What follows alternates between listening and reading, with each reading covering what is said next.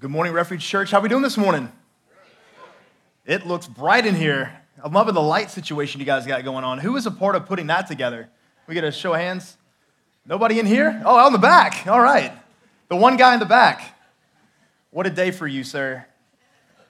Wow. So I am so excited to be here. For those in the house who do not know who I am, and that should be the majority of you guys, because I'm not at this church, if you guys were wondering. Uh, my name's Eddie. I'm one of the pastors over at River City Church, and we're a church that has a campus in Bartlett.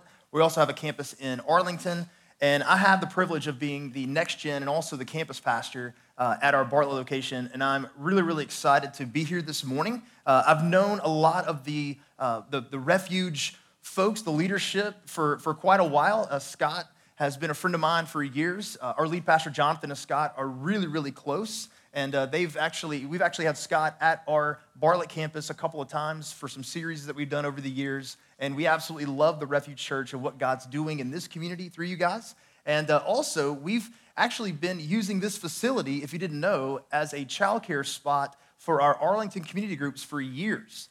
And uh, we are thankful for you guys and how you guys uh, just are passionate about the community, passionate about Jesus, passionate about just seeing other churches thrive in your own literal own space. And so, thank you guys for uh, just having us as a church uh, to bring our kids and to have a, time every other week to do that. And, uh, you know, just to tell you a little bit about myself, I've been married for almost 14 years to my wife, Ashley. We've got two kids, Olive. Olive, that's right. Her name is Olive, not Olivia. Uh, and Lincoln. Um, if you're familiar with the town car or the president, that's where we kind of figured out his name. And uh, we absolutely love living in the Bartlett community. We've been there for pretty much our entire marriage and most of my wife's life and a little bit of part of my life. And uh, we absolutely love what God is doing in the 901. And we've just, you know, been on a journey uh, as a family and as a, as a church uh, to just see more of what God is up to. And what's great is that you guys are in the same vein. You guys are in the same plane, the same track as well. And uh, it's just an honor. I got asked, uh, I guess, about a week ago if I could come and speak um, this morning, and it didn't take me but about 30 seconds to commit to doing it because I really wanted to, to help in a way that was going to be helpful for you guys. And I just want to start off this morning by telling you a little story about when I was a boy. When I was a kid, I absolutely loved school. Like, I loved everything about school. From elementary school to middle school to high school, school for me was the coolest place to be.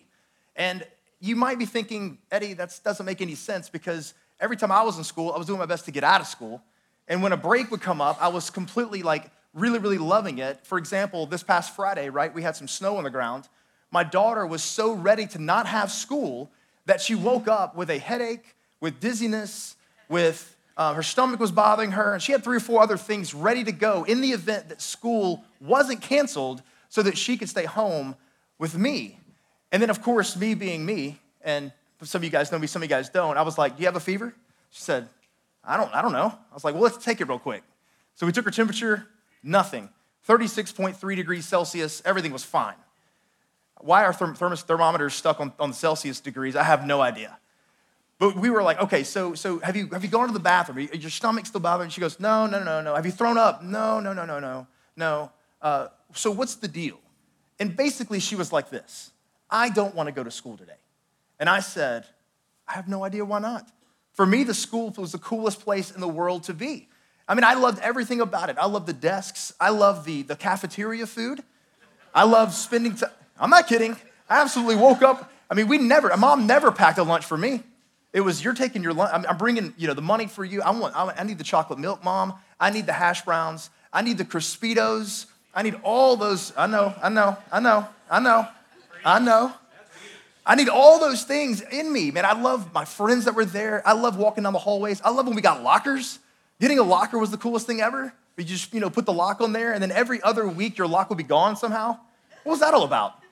Whatever, whatever it was, when it came to school, I absolutely loved it. I don't know why it was. It could have been a, just an absolute, just, you know, combination of all those things that made school school, even to the point where when winter break was wrapping up, I was ready for it. When summer break was wrapping up, I was like, we have two more weeks of summer? Come on. It's time to register. It's time to get back in there. I'm ready. But y'all, there was one thing that I thought was absolutely unbelievable when it came to school. It was one thing that we got to do at the end of the semester, at the end of the school year, that was just a game changer for me. It was one of those things that just thrilled not only me, but my other classmates who weren't as fond of school as I was. It was this thing where not we, we had this opportunity to go to the to the blackboard because we had blackboards back then, right? It wasn't like magic boards and like, like computer boards now they have in my kids' classrooms. There was an actual blackboard on the wall, and we had the opportunity, and, and correct me if you didn't have this opportunity, and if you didn't have this opportunity, I feel so bad for you. I really do in your school experience. But we had the opportunity to clean the chalkboards. Do you guys remember doing that? And I'm not talking eraser. I'm talking get the wet sponge, dip it in the bucket, and going right to left, top to bottom, cleaning the chalkboard. Y'all remember this?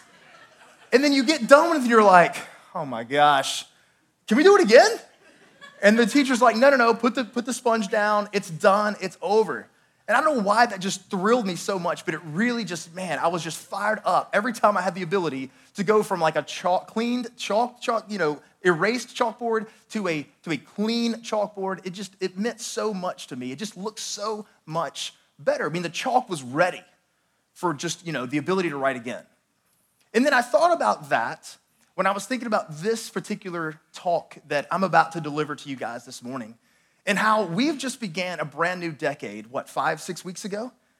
We, did, we, we just, just began a brand new year five or six weeks ago. And how for every time a new year rolls around, every time a new fresh year, would it be 2018 or 2019 or now 2020, like this new decade is here, we have in our hearts and our minds, much like this blackboard that was wiped down, we have what's called a clean slate, don't we? A clean slate. We feel like we can step into a new year and just do some new things, don't we?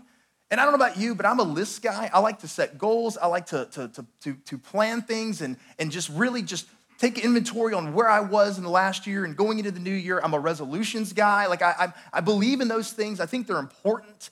And I can remember putting down things on my lists year after year after year, and maybe you guys are the same way. And it's just something about it. There's an energy to the new year, there's an energy to the new decade. There's just this thing where for us, we're like, wow, okay, so what I didn't do that I want to do in 2019, I now, because of the new year, get the opportunity to do that. And maybe that was you in January. I know that was for definitely me in January. But isn't it also true that when we get into the new year, a little further into the new year, maybe for you, maybe it's like now in February, You've looked back at your resolutions list and you're like, hey, I don't know. I, I wanted to get in better shape. I went to the gym for the first three weeks of January, but now I've missed like two or three days in a row.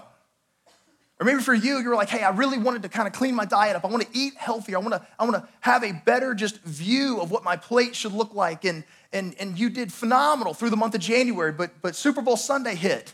And you're like, hey, right? Or maybe for you, you're like, hey, I'm not a reader. I want to be a reader. I want to read more. I want to get into some books. I want to, I want to just, you know, really stimulate my mind and do some different things in 2020 that I did in 2019. And you came out like gangbusters, but then you got, went to bed one night and you were gonna read, but you decided not to read, and you feel like, oh no, I missed that, that window to read, and now it's just night after night after night where you just haven't had that moment to really spend some time reading. Whatever it is you wanted to read. Or maybe for you, was a relationship, and you were like, you know, I, I, I want to get better at, at being a friend to the people in my neighborhood. So you maybe you set up something in January where you're like, hey, I'm gonna do this fun thing for our community, and it's gonna be awesome. And then like I'm gonna keep it up for, for, for month after month after month, and now it's February, and you're like, ooh, I don't know if I wanna do that again. Because it was fun, but it wasn't that fun. Or man, I've just gotten so busy, I don't know if I have the time now. And, and when we get into those spaces where we we set these resolutions, we make these goals, and we do all these things. For a lot of us, when we get to this time in the year, and maybe even a little further along, maybe it's March for you, maybe it's April for you, we begin to feel like, because if you're like me, you've looked at your resolution list, or you've looked at the promises you've made, or the hopes that you had for the new year, and you've found that you're just unable to keep up with what you put down. And for a lot of us, what ends up happening, for me in particular, is that I begin to feel like I just can't do what I've promised to do. That I really can't make the changes that I want to make. That because the new year was so great and so awesome at the beginning, and now I'm getting into February, maybe even March, and as I get further along in the year, what I promised to do for myself, what I promised to do in this world is just not happening like I wanted it to happen. For a lot of us, I think that we feel like we fail. We make these lists, we make these resolutions, we make these promises, and we, we just don't really stick to them. So, what we end up doing a lot of times is we say, hey, I'm just gonna be who I was. I'm just gonna go back to the way it was because the way it was got me, I guess, to here, so that's okay, even if it's not what we ultimately want. And then for a lot of us, we say, hey, well, 2021's coming around the block. Maybe I can make those resolutions then. Maybe I can get back into the game then and be who I ultimately wanna be, do the things that I ultimately wanna do, whether it be diet, whether it be exercise, whether it be reading more, relationships, spending more time in God's word, being who God ultimately has created you to be, whatever your hope and whatever your resolution was for a lot of us, we feel like when it comes to a little further along in the year, we just can't be who we want to be. We have to go back and be who we were. What if I told you this morning that that doesn't have to be the case for you? That you don't have to look at what's upcoming in your life based on the failures of so far in this year for you, whether it be your resolutions or the promises, the hopes that you've made so far in this new decade. What if I told you you didn't have to have that mentality? What if I told you that you have an opportunity each and every day to do something new, to pick up a resolution, to be who God created you to be? Would that change things for you? Would that help your June look a lot more like your January? Would that help your October look a lot more like your January? Would you truly believe that, man, yeah, I absolutely can change if I had a different way of seeing things in my life? What's remarkable, friends, is we have a story found within God's word that I think can be a reminder for all of us on how we can view ourselves, not just at the beginning of the year, but in every day of the year for the rest of our days. It's a story found within the Gospel of Luke. It's a story that, honestly, it's only found in the Gospel of Luke. For some reason, this gospel writer Luke decided he was going to record this story about this guy having an encounter with this guy, Jesus. And as a result, there is something that I think that we can glean from this story that can help us take our resolutions, our promises, our hopes from the beginning of the year and allow it to be something that's going to affect us for every day of the year. So we're going to get into Luke chapter 19. We're going to read a story about a guy named Zacchaeus. Somebody say Zacchaeus. It's a couple extra C's in there. There's an A before the E. It gets confusing, but it's still Zacchaeus. Am I right? Raise your hand if you've heard the story of Zacchaeus. That's a majority of you. We're good. We're all, we're all on the same team now. It's good. It's fantastic. Zacchaeus, for those who don't know, was a tax collector. And in the first century, that was not the job title you wanted to have. Zacchaeus was a guy who was hated among all the people in his culture. Think about that for a second. You have a job, a profession, a title that allows for you to have no friends. Your family has alienated you. They don't like you. Your culture doesn't like you. There was even a separate category of people when it comes to how people were described, especially with the gospel. There were sinners, there were tax collectors, and then there was everybody else. Tax collectors were the people that were put in charge by the Roman government at the time when this was written to take money from the people that they were oppressing, the Israel, the, the, the, people in Israel, I should say, the Israelites at the time. And they were basically told, listen, I want you to take what I want as a government from the people that you are a part of, and we don't really care how you do it. We honestly don't even care how much you take. We need this bottom line, and if you want to you know, make a living for yourself, you're going to take anything above that. And then whatever it is is left is whatever's left. Imagine that. The people in the community knew Zacchaeus was taking more than he needed to take in order to get rich off of the backs of the people that he was supposed to love. Maybe even his own family. Maybe even some friends that he had growing up. This guy in this culture is the worst of the worst. But not only that, he was the chief tax collector. So, beginning in verse one, I want to read a little bit of a story, his story, and his encounter with Jesus, and how maybe this can help us understand change, and how me and you can be about change no matter what time of year it is. Verse 1, chapter 19 says this He, that's Jesus, entered Jericho and was passing through. There was a man named Zacchaeus who was a chief tax collector, and he was rich. Not only was he a tax collector, he was a really, really rich tax collector, the top tax collector. This guy was really good at his job. Luke was laying it on pretty thick about how trashy this dude was. He was the opposite of good. He was the, the, the epitome of what you did not want to be in your culture. This is who Zacchaeus was. Verse 3. He was trying to see who Jesus was because he was not able, but he was not able to because of the crowd, since he was a short man. Now, why Luke absolutely cuts this man deep on his height, I have no idea. But we all know that Zacchaeus was a what kind of man? A wee little man. And a wee little man was he. And every time you read this part, you get a smile on your face, like I am right now. But for some reason, Luke decided, hey, I'm gonna add this element to the story because it does matter. Of course, it matters. But he throws this in here, not as a jab, but as some detail as to what happens next. Verse 4. So, running ahead, he climbed up a sycamore tree to see Jesus, since he was about to pass that way. When Jesus came to the place, he looked up and said to him, Zacchaeus, hurry and come down, because today it is necessary for me to stay at your house. Verse 6. So he came down and welcomed him joyfully. Now, think about this Zacchaeus is the worst of the worst. Jesus, 19 chapters into the book of Luke, has, has pretty much laid out a pretty decent track record of how he treats people. He is considered probably the best of the best. And Zacchaeus wants to see Jesus. Why? Why does Jesus, why does Zacchaeus want to see Jesus? Well, there was a crowd around Jesus. People were always like just fawning over him. They loved being around him. He healed people from things that were broken within them, broken on them, missing from them. And Zacchaeus just wanted to be the guy who could just put his eyeballs on Jesus. So he climbs up on the sycamore tree, and Jesus, passing through Jericho, not even gonna hang out for a while, in the midst of the crowd, looks up and he sees Zacchaeus and says, Hey man, I need you to come down so that we can go hang out at your house today. Now, from what I've heard growing up, this was a very familial phrase that was thrown out there to Zacchaeus from Jesus. What Jesus was basically saying is, Hey, Zacchaeus, we're going to be friends today. So come on down out of the tree, buddy. It's time for us to go be friends now. That's remarkable, isn't it? Because Jesus, who is the best of the best, just said to the worst of the worst, We're going to be friends now. So come on down out of your tree. Let's go into your house and let's go have a meal together. Let's talk like friends talk. And this is what's even wilder, but it's also something that's very, very natural, I think, in the moment. So, of course, he quickly comes down.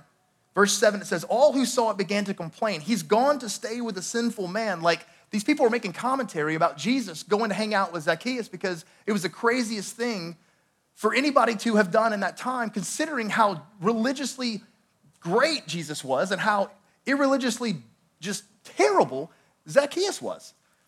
So you have Jesus and you have Zacchaeus, and these people are just saying, Listen, what's wrong with Jesus? There's something the matter with this man who seemingly is just amazing and unbelievable, and yet he wants something to do with this awful, disgusting human. And this is where all of us get like excited in the story. Verse 8, it says this But Zacchaeus stood there, stood there, and he said to the Lord, Look, I'll give half my possessions to the poor, Lord, and if I've extorted anything from anyone, I'll pay back four times as much. Jesus says, Today salvation has come to this house because he too is a son of Abraham. For the Son of Man has come to seek and to save the lost. What? Not quite the reaction that I think for, for many of us, if we were back then 2,000 years ago, we would expect it from Zacchaeus, who could have and probably should have just run away had he seen Jesus come into his presence or just not regarded him as anything at all. But Zacchaeus wanted to see Jesus. And when he saw Jesus, Jesus saw him and said, Hey, we're going to be friends today. And as a result, Zacchaeus began to just unpack and unload a, a promise to Jesus. And the promise was, I'm going to give up half my possessions. Not an easy thing for rich people to do, mind you. Dude was super rich. And he was saying, half my stuff, half my stuff, I'm going to give it to the poor. Oh, and, and Lord, if I've taken anything from anybody, if I've, if I've asked for more than I needed to ask, if I extorted money from folks in my community, I now have the good pleasure of going around to all those people and paying them back four times over. what in the world happened to Zacchaeus when he came down out of that tree? Because it wasn't in a moment's notice before he goes from being someone who was reviled and completely disconnected from his community to someone who now has a friend in Jesus. And as a result, he's saying to everybody around him, for who knows how long it takes, hey, here's what I owe you, here's what I owe you, here's what I owe you. Oh, I took, you know, one times that amount, two times that amount. Here's four times what I took from you. What happened? Um, Jesus invited himself in is what happened. Jesus invited himself in, is what happened to Zacchaeus. And the difference between Zacchaeus, who did not know God, to Zacchaeus, who is now going around and just giving everything else away, is that Jesus said, Hey, we're going to be friends today. Now, you guys, that is a remarkable story of redemption, of forgiveness, of grace, of mercy, and then Jesus wraps all this up, right? At the very end, he says, For the Son of Man, for me, this is what my job is, is to seek. He pointed out Zacchaeus out of a crowd, a dude hanging out in a tree, and said, Hey, I want you to come down. And as a result of that invitation to a relationship, Zacchaeus, in that moment, was rescued. And, and we look at this story, and all that I can do when I read this, and I've read this many a time, is just be blown away by the grace and the mercy and just the love that God has for me. And for the worst of the worst, which for a lot of us, we don't think that's us. But when we're really, really just in our own just heads and hearts, we know that, man, God has forgiven us so much. And yet, for a lot of us, we feel like we cannot change. And yet we have this story of Zacchaeus. We see what a man can do when he has this relationship with God presented to him. And I think we have a decision to make, don't we? Either we can lean in and say, Yes, I can continue to change because of the God who is ultimately doing the changing, or I can stay who I've always been, disconnected from what God ultimately wants me to do, which is to grow, which is to mature, which is to develop, which is to take these steps. The choice is ours. And we don't have to reserve this for the beginning of the year. This is something we can do absolutely every single day for all the years.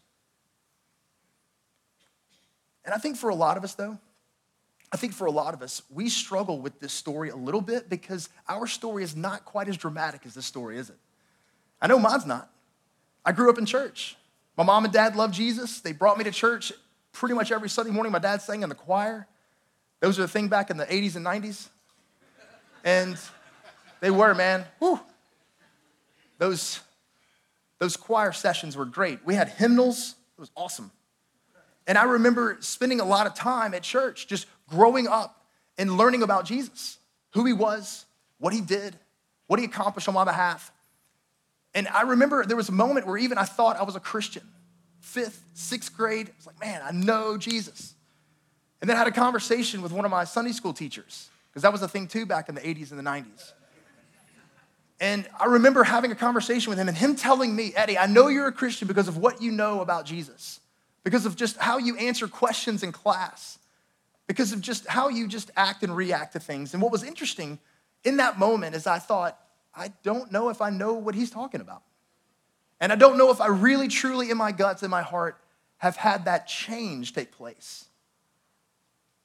But for the next couple of weeks, I, I, I processed that and I prayed about that. And in a moment, a few weeks later, I did give my life away to Jesus. And it wasn't some dramatic, super duper, ridiculously like I went from the worst kid in the world to the best kid in the world change. It wasn't like there was some, you know, rap sheet that I had to just carry around with me and tell people, hey, listen, this is how I used to act when I was a, you know, pre-Jesus person. No, I was a kid that grew up in church and then I one day recognized I wasn't a Christian and then I realized that I needed Jesus in order to be a Christian, like for real, for real, into the guts of who I am, to be this new person that God has created for me to be. The Spirit needs to be inside me. Like I needed that information, I needed that inspiration, I needed that change to take place. And that story that I just communicated to you about my life is not that dramatic. And as a result, for a lot of my life, I felt like change is something that is just not that big of a deal. It's not, it's just, it's incremental. It's not really noteworthy. It's not like Zacchaeus, who went from a robber of people, an ultimate getter of things from folks, to an ultimate giver of things to folks. Someone who was the worst of the worst, and now someone who, according to Jesus, is saved. And as a result, what I end up doing, or what I've ended up doing in my life, and maybe you're with me with this, is that we feel like change is just not a part of our game. We feel like we just can't. Or if it's so incremental, it's not that consequential, so we don't need to really remember and think through and process that God is changing us from the inside out.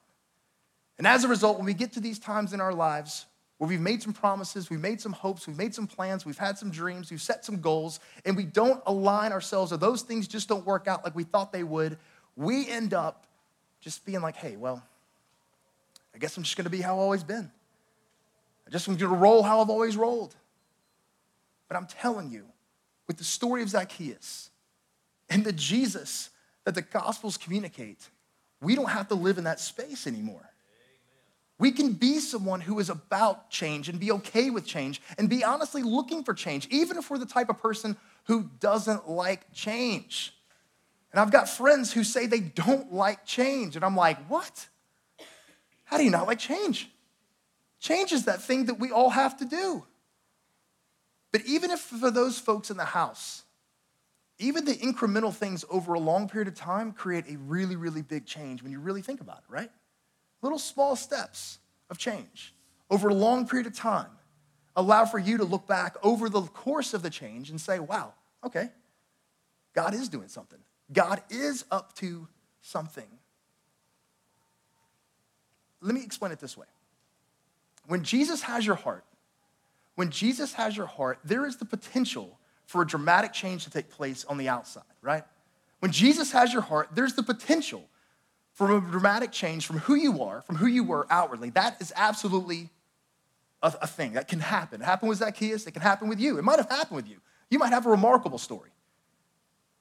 But what I know for a fact is this when Jesus has your heart, there is the actual dramatic change on the inside from who you are, from who you were inwardly. Think about that.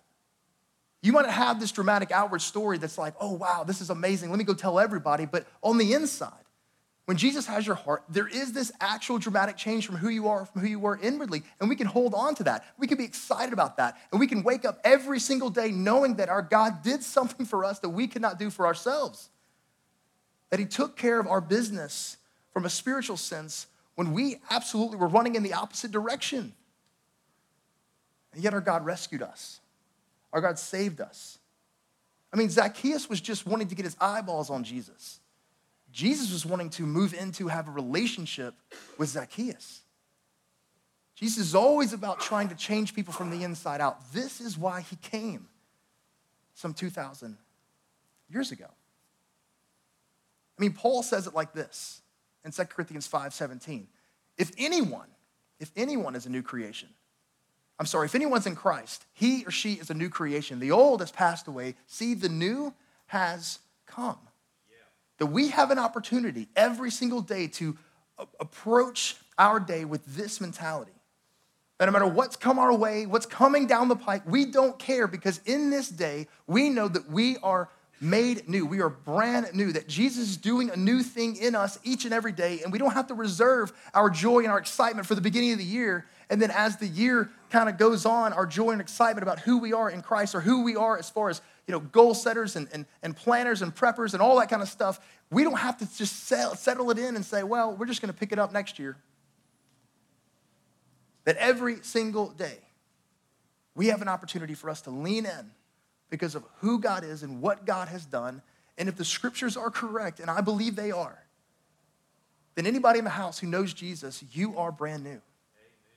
The old, it's done. Who you were, it's over with. Each and every day, you have an opportunity to lean into the newness that you have in Jesus. And for some of us in the house, you might be thinking, okay, so, so how can I continue to stay in this place where I can understand that change is a real thing. It's an everyday thing. It's not just a beginning of the year thing. It's something that I can embrace and I can be okay with and I can be fine with. I've got three things that I think are helpful for us if we really want to lean in, really want to trust God at His word that He is in the change business. And the first one is this for us to recognize God's pursuit of you. Recognize God's pursuit of you. Think about what He did to catch you, to get you. Think about where you were before you knew Him. Think about where He is for you now. Friends, God loves you. God's coming after you. In that I'm, I'm with you. I want to help you. I want to encourage you. I want to inspire you. I want to, to know that, that I'm in your corner and you're with me and you're my family. Like that's what God wants us to see and to hear every single day that we wake up and we go about our business in our day. Like this is what God wants for us to understand. But not only that, we need to reconnect with Jesus and what he did for us. That you need to reconnect with Jesus and what he did for you. Think about that Friday some 2,000 years ago. That man who was so much more than that, who hung on that cross for my sin, for my shame, for my guilt, and for yours as well. And to understand that he did that for you. And then on that subsequent Sunday, right? How he bust out of that grave. How the tomb door was blown off and he came out alive, conquering death once and for all. I mean, this is the business that God is in. He is changing, He is making all things new. And then lastly, we need to, we need to consider. We need to consider the stuff that you think keeps distance between God and you. There's some things that you've been dealing with over the last three, four, five years, maybe. Maybe it's been a decade. Maybe it's been more than that, that you think just keeps this gap between God and you. His love, His provision, His protection, His care. You think, I've done too much. I haven't done enough. And as a result, I feel like I can't really take the step necessary to grow, to change, to mature. But I want you to consider that and then understand that God is here to take that from you. That if you really will cast your cares upon Him, He really will take those cares from you because He really does care for you. So as we lean into this second weekend of the second month of a new decade, I want us to remember that, man, God's coming after us to reconnect what Jesus has done for us and consider the things that we think are keeping us a distance from God that really aren't. Because if you look at the story of Zacchaeus, he had a rap sheet, a legit problem list of the things that he should not be a friend of Jesus because of, and yet Jesus sought him out and said, No, no, no, I want to be your friend. And it changed everything for Zacchaeus. If you really begin to dig into your own life, your own story, Jesus did the exact same thing for you. And he did the exact same thing for me. So when we read the story of Zacchaeus, we need to be reading it with eyes of, of redemption, of forgiveness, of grace, of mercy, of what God can do to anyone, to everyone, for those who put their trust and their hope in him that we have an opportunity each and every day to say and to see this incredibly crystal clear statement that's been all over the scriptures from beginning to end. And it's this that God's making all things new. Right. And that includes me, and that includes you. God is making all things new. And if you can a- approach your Monday, your Thursday, the fourth Friday in July, with this statement in your heart, I promise you, your ability to grow, to mature, to change, to pick up those things that you want to do, whether it be getting in shape, whether it be eating better, relationships, reading, whatever it is that you have promised to do in January, or whenever it is you get geared up and fired up to start something fresh, you can hold on to those fresh things because you have the Spirit of God inside you. And because God is making all things new. So, what would this look like for you? What would this look like for you? What would it look like if you decided, hey, today is going to be a day that I'm going to embrace the change that God wants to do in my life? If I'm gonna believe that the promises that I made, the hopes that I set out for at the beginning of 2020, I'm going to, even if I've stumbled and fumbled, even if I've dropped the ball, I'm gonna pick them up today. Because today is the day that we have to do the things that we believe that God wants us to do in our lives. If we really are tracking, really are wanting to grow, really are wanting to know more of God, then we should have that freedom to say, okay, I'm going to take these steps. I'm going to do these things. And if you fall off at some point during the week, it's okay. You've got the next day. If the Lord blesses you with the next day, to get up and try again. All too often, friends, we take the time out and we say, you know what, we just can't do this new thing, this change thing. We can't do this better thing because it's, it's just hasn't been working out. And we go back to being who we were, but I'm saying we don't have to do that because the God that rescued each and every one of us in the house who know Jesus is bigger than our failures. He's bigger than our problems. He's bigger than our, our disconnects and our, and our drop balls and all the different things that we think keep us at distance or at bay from, from growing and developing in our relationship with Jesus. So let's start fresh. Let's start fresh today on the promises you made at the beginning of the year.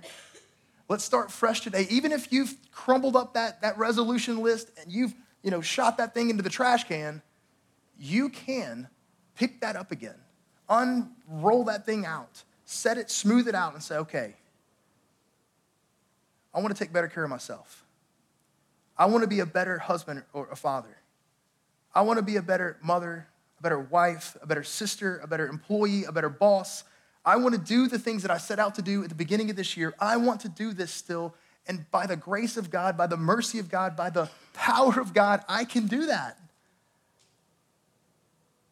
And if tomorrow you don't feel like it, just remember God is making all things new. And you have an opportunity the next day to pick it back up and go in the direction ultimately God is leading you. God is making all things new. And that includes me, and that includes you. Let's pray.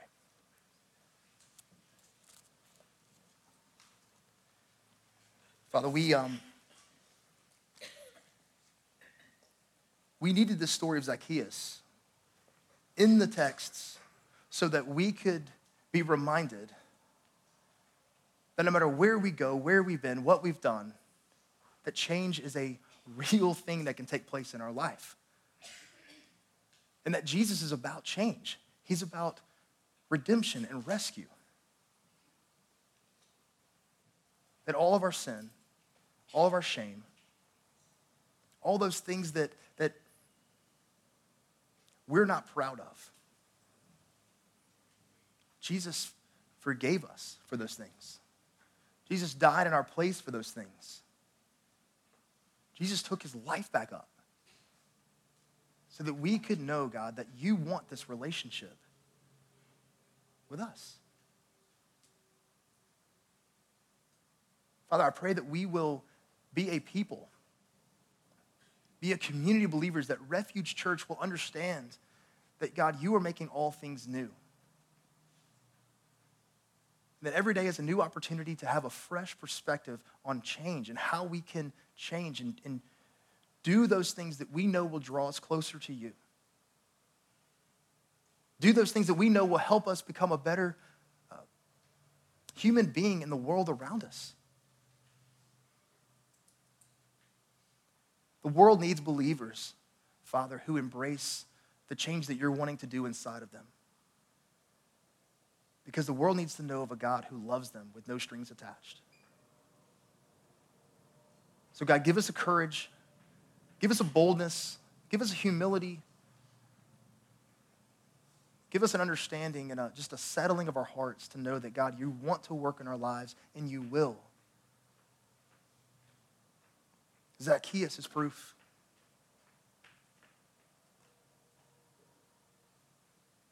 And Spirit, settle us down in these moments when we have an opportunity to grow together. Allowing for us to understand that you are at work in the world. And you're doing something. Continue to ignite a fire in our hearts remind us, encourage us, inspire us to draw close to you, even when it's tough. God, you're making all things new. And that includes me, and that includes everyone in this room. And it's in Jesus' name I pray. Amen.